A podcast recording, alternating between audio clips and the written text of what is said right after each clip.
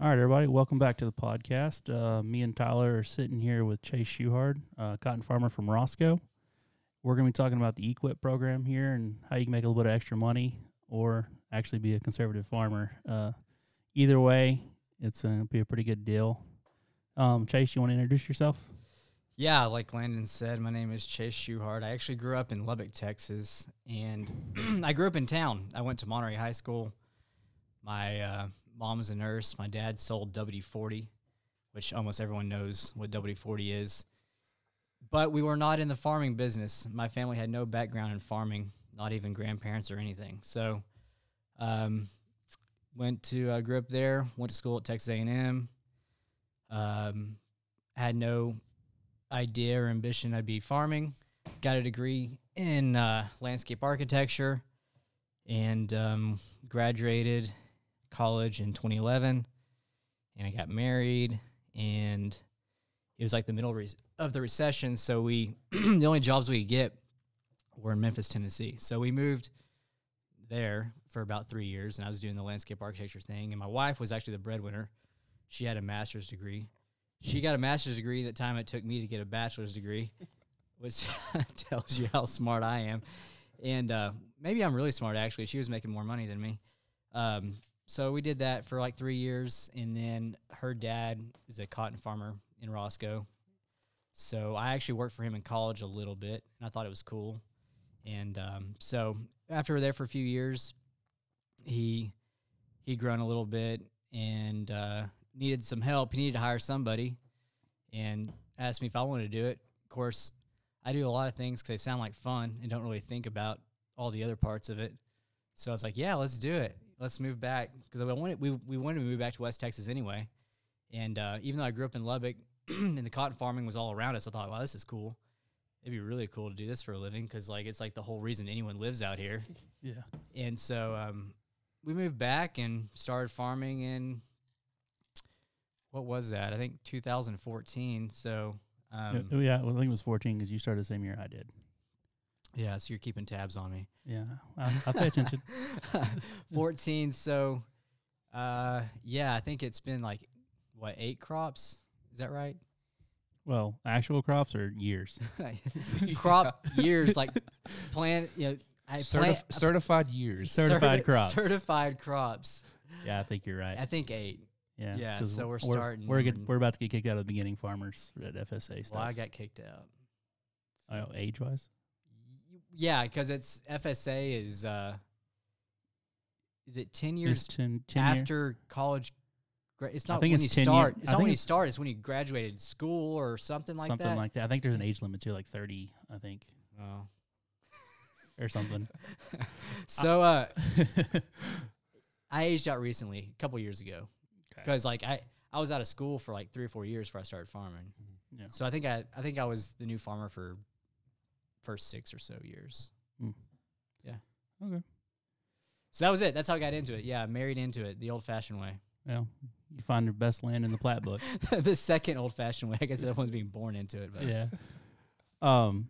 Okay, so y'all have been getting into EQIP program a little pretty heavily. Uh, yeah. Um, yeah. I mean, my father in law has been doing various EQIP programs throughout his entire career. But I think the reason why I'm here, you want me to talk about this, is what we've been doing since 2018. Doing, um, we have a couple, I don't know how many, um, six or eight EQIP contracts, and a contract is farm by farm or field by field, so it's not like your entire operation. Because I've got an example right here in front of me. It's like an actual farm with the specified acreage. Yeah. So we the one we're doing is the multi-species cover crop one, which is kind of uh, I wouldn't call it the new fad, but it's kind of like the new one of the new things that, that they're pushing over there in RCS, at least in terms of like uh, more farming related, because they do have a lot of pasture programs and they do even have some irrigation programs, like if you're going trying to go from pivot to drip or something like that. But this is um, just in terms of farming. from what I can see, it's basically you get paid a certain amount per acre, and you can talk about that here in a minute, and then you have to just put the cover in, and you get you get to keep the the middle bit of the profit in the middle. Yeah, and I think that's the, the point of the I don't know if that's why it's called EQIP. I don't know if it's short for equipment, but you know, definitely they pay you more than the practice costs. I think with the intent that you'll invest that Mhm. into upgrading your equipment Right. to get you stuff that you need to get to do that practice. Because a lot of times when you're doing new practice, it requires new equipment. Yeah. which can be real expensive. So I, I think that's why they do that. Um, but yeah, I can talk about this anyway. These, you know, every EQIP program I think has different terms. I don't know if the the length of years vary, but these are five year contracts. Um, and so yeah, multi species cover crop is what it is. So it's not just one crop, one species. You got to plant at least a, a mix with at least five species.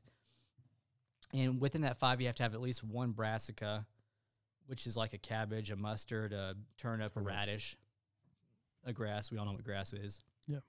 And then uh, a legume, which a legume is uh, nitrogen fixing, but it could be sun hemp. I mean, soybeans, cowpeas, mung beans. You know, peas, beans, peanuts, blue bonnets. Is that really allowed in? there? no, well, I mean it's allowed, but you can't afford it. I've never even priced it, but I know you can't even afford to put those in your yard. It's probably like a hundred dollars a pound. yeah. You have to it like I say I guess for like soybeans you have to inoculate them. Do you have to ever Well, all any of them? Yeah, all legumes exactly. All legumes have to be inoculated with, I don't know, what you know. It's a. right. It's, it's almost. I, like I want to say the word, but I'll make a fool out of myself. But it's like rhizobium or whatever. It's Mhm. like a, it's a. Is it a bacteria? Mhm. Anyway, they have to be inoculated. The reason they have to be inoculated is because that is what actually helps build the nodules, Right. the, the the actual nitrogen on the, fixating. Yeah. Mhm. So, yeah, yeah. So at least five species. You have to have one of each of those three. The other the other two species can be any You can any- double up or you, any, anything. but you know, we plant more than five species. You're not Mhm. required to. The minimum is five. Um, but the way we've looked at it is we we plant our mixes have had like eight to ten species. Like I said, you don't have to do that. You'll end up And y'all are you don't necessarily you won't necessarily spend more money doing that because like we Mm. you know we work with this company called green cover seed nebraska um, which I, I think they're awesome they have this great like seed mix deal but you don't have to do that i mean some people have some some of their own seed maybe they have some own grasses and uh, that they'll supplement into their mixes to make them cheaper but like but yeah so you know really it comes down to pounds you can you can do eight ten species without making more expensive you just adjust the You pounds Just switch poundage. Yeah. um, and we like doing that because it just it doesn't necessarily make it. I don't. I don't think it really makes it more complicated, but it. You know, I, I that's just you know a theory. We, you know, we, we have a, a theory we have is that the more, the more diversity that you have, the more opportunity of success you will have. With the with the plant growing, and what I mean by that is that you know sometimes in the last few years it's been difficult. You know, we you, we generally plant these in the fall, um, but you know sometimes it's you know it's been actually fairly dry the last few years, but sometimes you plant you get a big rain, Right. and then like if it's in a terrace channel or something like Nothing. it dries out. But what you'll find is like you're like oh crap man nothing's gonna live in there. But like a few you come back a week or two later something came up. It may not be everything. If you had eight species, not everything came up, but maybe one or two things actually survived and did well. So that's one reason why we like kind of the diversity is that it kind of spreads the risk out. Because you'll even notice on high spots, rocky spots, or terrace tops, like certain things will do really well, certain things will do well the bottom of the field. But if you have great conditions, which you don't always have, but like if you have, you know, three or four nice gentle rains, Mhm. then the field looks pretty uniform because everything kind of does good. So like on a year, say like this year, when if you if you're doing like a dry land EQIP program and nothing comes up, are you technically? I mean, you can't be penalized for it, but how do you approach going into next year? Yeah, you're not penalized. You're not penalized for that.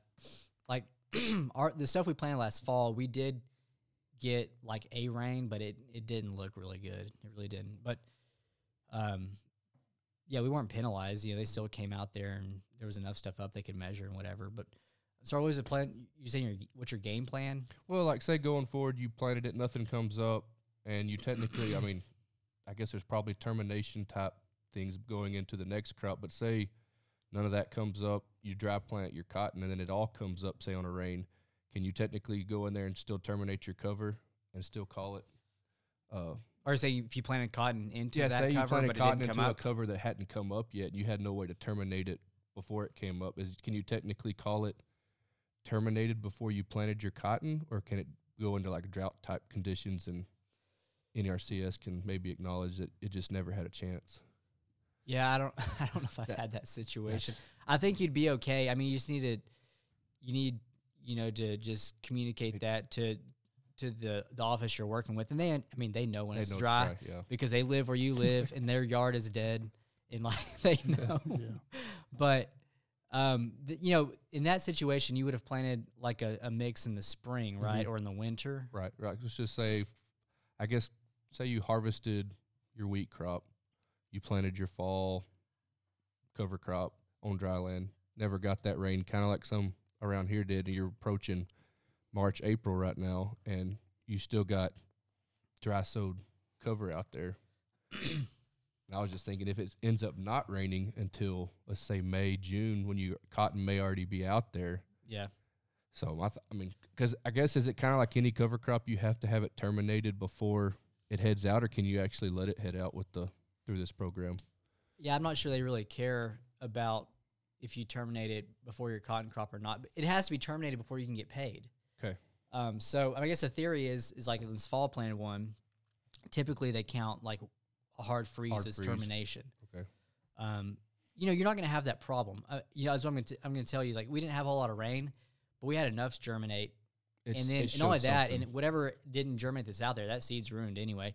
And then again, all this stuff gets smoked by like Roundup. Like none of this oh stuff, right, yeah, like none of this stuff can survive Yeah, Nothing's going to be resistant where you Yeah, have to deal with so- it later. if it if it did came up when you were trying to grow cotton, it really wouldn't be a problem.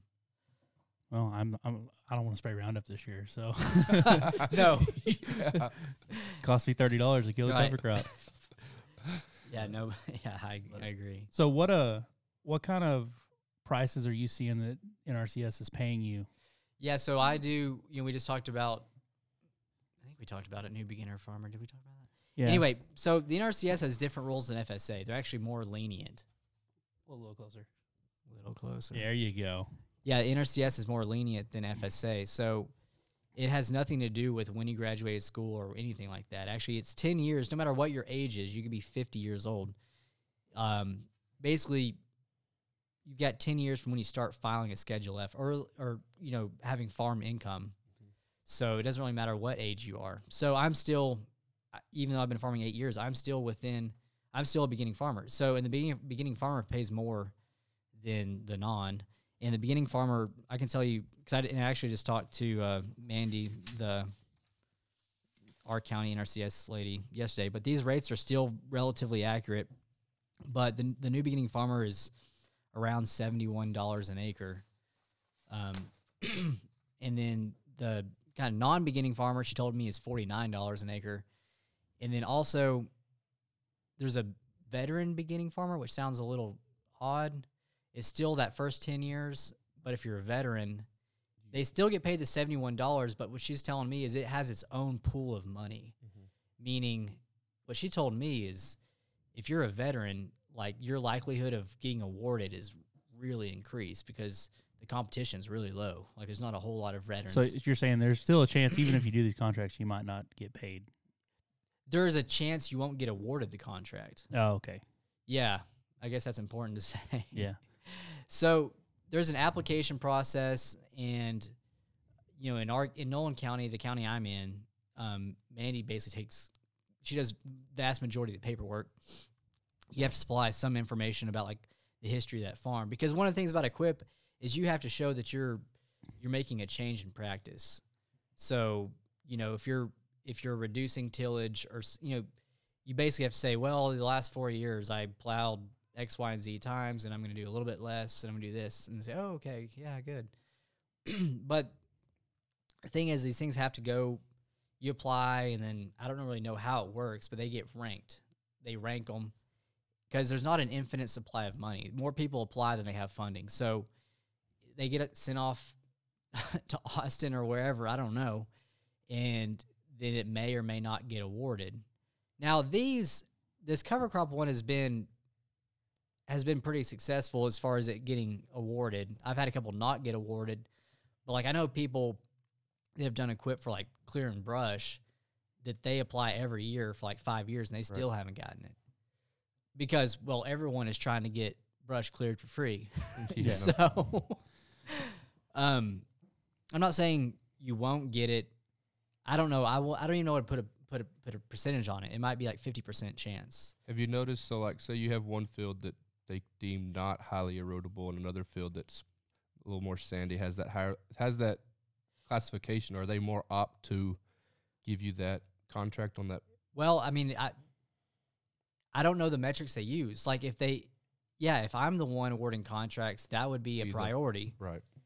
But I don't really know how they have, Nobody's ever like I said, they have broken this- down how they.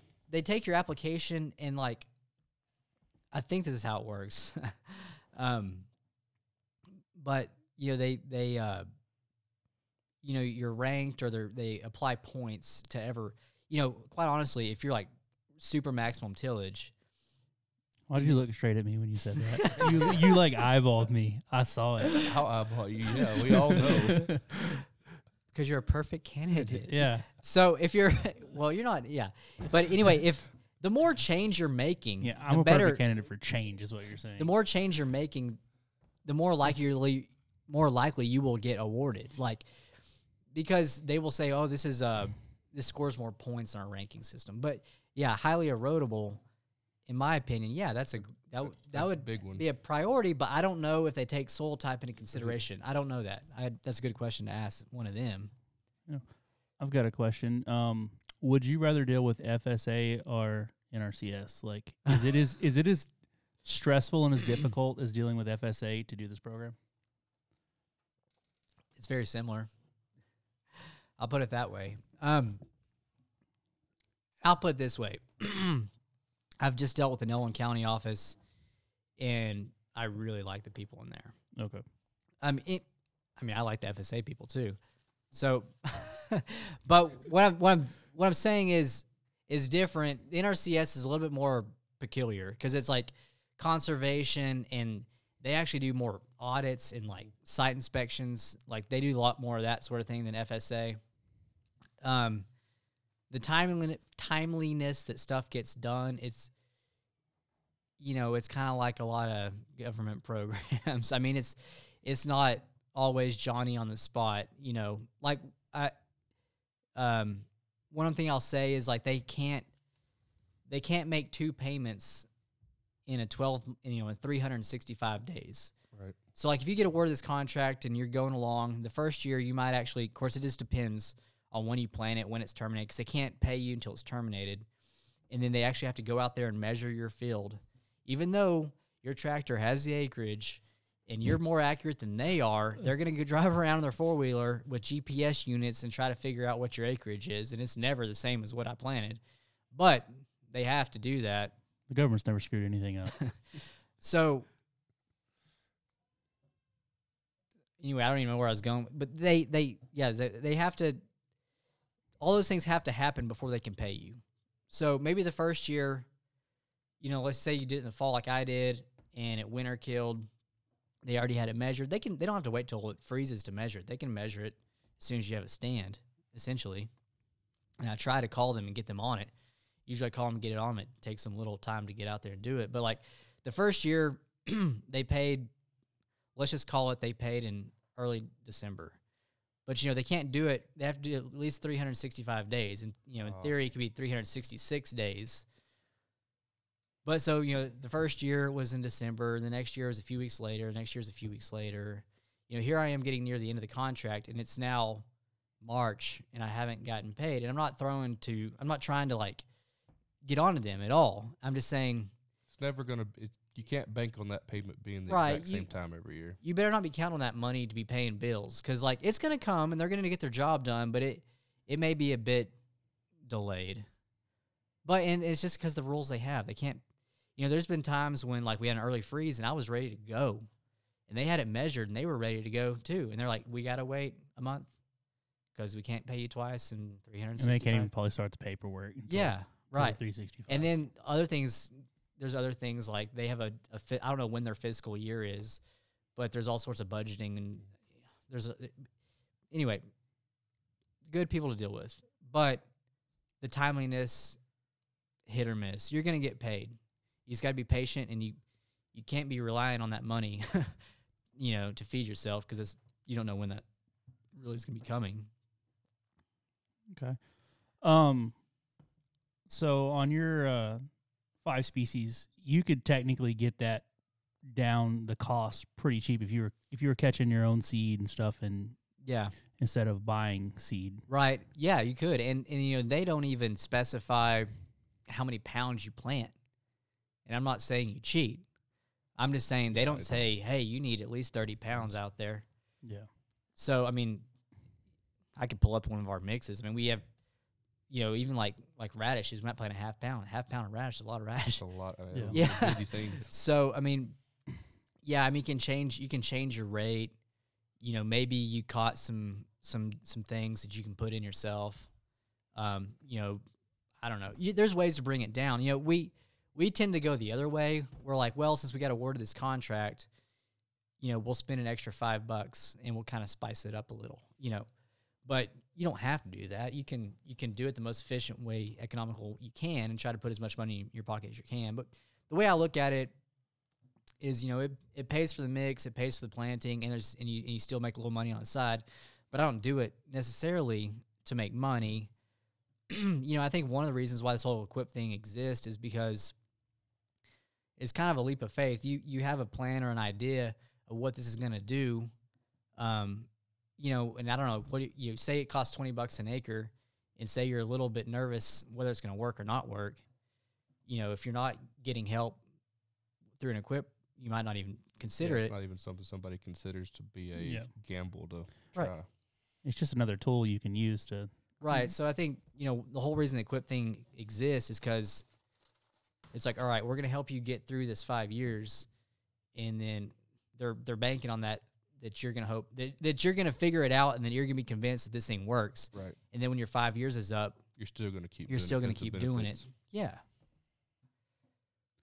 Well, that's a. Well they know change is hard, right? Oh, Oh, yeah. Oh, yeah. I mean they know change is hard and change is expensive. okay, so That's the whole point of the whole thing. my question is my air seeder hates when I plant cover crop, and I've got three species. Like I got winter peas, and I've got like turnips and triticale, and you're putting ten. you have species. an air seeder? Yeah. And it doesn't like that? Not really. Really? Yeah. I've, I We don't have any For more of problems. like a seed size. Yeah. Yeah. aspect, Or like. Yeah. Yeah, the seed it regulated. size, it kind of. I feel like all the seed settles, like the so, smaller seed settles, and then eventually I've noticed Yeah. that it kind of looks funky through the field. You'll get like certain species getting planted more in different parts of the field. No, I, yeah, I think that I yeah, you're onto something. You know, we we use this green cover seed, and I'm not trying to like whatever, but they they probably been doing it longer than about anybody. And I'll tell you, a lot of our mixes, our fall mixes, traditionally have had a lot of oats. You know, when we go there, we we switch up mixes, and they're always like, "Yeah, you maybe want some more oats." they keep pushing oats. It's like, okay, why do you want oats? And they say, well, it's it's good to put in the mix because it keeps it keeps It's a bigger. things It keeps everything kind of. It's bigger, but- falling all the way through. yeah, it's bigger, but also it keeps things like mixed and suspended instead of settling to the bottom. And it, I, I've noticed it's kind of true. I mean, if you if you take stuff out like that, I'm not saying you got to use oats, but a lot of those grasses, just the the Mhm. shape of the seed helps things from settling. Mhm. And you're probably putting grasses in too, so I don't really know, but I do know what you're saying is not wrong. That that can happen, and it does happen. I notice it all the time. I'll, you know, we have a lot of sunflowers and I mix. Those things seem to rise to the top. I go in there and I'll open the top. I'm like, man, I don't know if it's because they're Yeah, lighter. they're 36 pounds a they're light. bushel or something. they're like that, light yeah. and they're big. They work then I themselves think to the everything top. else can just wiggle their way Yeah. all the way to the bottom of that box. So Yeah. yeah. that that happens. Yeah. I guess that's something to look for if you're thinking about planting multi-species cover crops. Just to keep it in the back of your mind would be Now y'all have always used an air seeder We to have. plant it. Has I mean We have a neighbor that uses just a no-till box no-till drill. Was I mean, have you ever anybody ever y'all heard play with just like planting them on forties, and then going in between them, trying to get as much maybe root growth slash biomass just in that one spot where maybe it feathers out, and then you've got a fairly clean Yeah, furrow between. I like that idea. Like this is, you know, we could be There's no with, there's we, no we, we could be done with the EQIP thing and just talk about cover crops, but like Right. people do that. You know, I, I've seen people plant, say, radishes. Um, radishes are really popular because of the big taproot and like breaking compaction. But like, I've seen people scoot over and plant radishes. You know, I don't know how far off their cotton row, if it's in the middle, or if it's Mhm. just like ten inches off. But yeah, I've seen that, and I that's interesting. Like, I'm up for anything. Yeah. you Right. you want to try anything? I'm up to see me what and- happens. Me and Tyler are starting to become really big advocates of 80 inch cotton, especially in dry land, because yeah, I want to see it. I've Like, got mm, Australian buddies, and we're talking to some fertilizer guys up north, and they're telling us you need to go wider row, keep your same seeding rate, Actually, lower lower seeding, seeding rates, rate, like and seed per foot. get that cotton and get the root ball growing because most of our dry land problems in West Texas come from we never get a big enough root to get down and actually get the moisture. Yeah. And as soon as the insurance gets fixed, I'm I'm building three 16 row. Well, there'll be 16 row, but there'll Yeah. be Well, we think of cotton on a two blenders. dimension. We think of it like, I mean, a root going down and going wide, but you also got to think of it on more of a three dimensional, like also to the next plant. So if that cotton doesn't have any room to grow between plants, then you're, I mean, had You know, the only problem with that is if there's a stripper and it gets Well, really, yeah, it Yeah. really, really big, but that's Yeah. that's a non-issue most of the time. out here. now I'm But- looking at you again. yeah, No, I, I, uh, I'm really interested in 80 inch cotton. And like, uh, I don't know. I went to a conference like three before COVID, you know, like three years ago, and I got all excited. 80 inch cotton. I was gonna do it. I was gonna do it, and then like, I went to plant that crop, and we were bone dry, and I was like, yeah. Cut your cut that ins- cut that insurance check in half and see how well uh, your banker I was like, likes you. well, you know, I was like, oh, maybe I'll just like make a round at 80 inch, you know, what I have figured out not tell anyone about. is uh, enterprise of practice. You can tell your insurance agent that I'm planting these two fields on 80s and the rest on 40s. Now, everybody thinks enterprise of practice is irrigation versus dryland, but you're changing your enterprise of practice to 80s, and you can do it on two fields and try it. That's you have to do it on two, though. Do it on one, you're in for a bad day. Yeah, that's interesting. And you know, I, I there's some funny insurance things going on because I I know a guy at Lubbock that has planted some 80 inch cotton, and he made like 600 pounds to the to the land. to the land acre, and so that's 1,200 pounds. yeah. yeah. And he did that for a few years, and his insurance company is like, Mm, "Yeah, I don't know if But your that- dryland APH should be going up that much." And he's like, "Change your rules." Well, change your rules, and that's Change what your these rules. guys are talking about. Is the guys that are wanting to do this adapt this program? There should be benefits with insurance. So, on like a year like this, we can keep our same practice, but benefit from what we've been doing Yeah, for three or four years to show that hey, it's actually working. Can we take these yields that we've been making and put 'em Yeah. towards here? yeah, they're gonna get mad at us if we plant 80 inch cotton and get our APHs up through the roof at 1,200 pounds, Right. and Mhm. then And then And then on dry year, we plant 40s and we collect insurance on a 1,200 pound APH. Right. the good news is there is conversations going on to get this changed. And I'm not saying like 80 inch whatever. Right. They're they're trying to change it where whatever your row pattern is, you get 100% coverage, mm-hmm. which would be good for everybody. I mean, if you mm-hmm. really think about it. I think it's good. And then they were also mentioning that it's also going to be good because the way they're going to make stipulations for it, it's not going to technically help the insurance farmer year in year out. Say like it's going to there's going to be stipulations even if you take a zero or you would be a zero, you're still got to take a certain poundage and take a number every year. So you're not just you can throw out that zero at the end of it. So I think they're trying to make it where it's benefit for the people that are actually going to put forth the effort, but not just do it because it's cheaper. Yeah.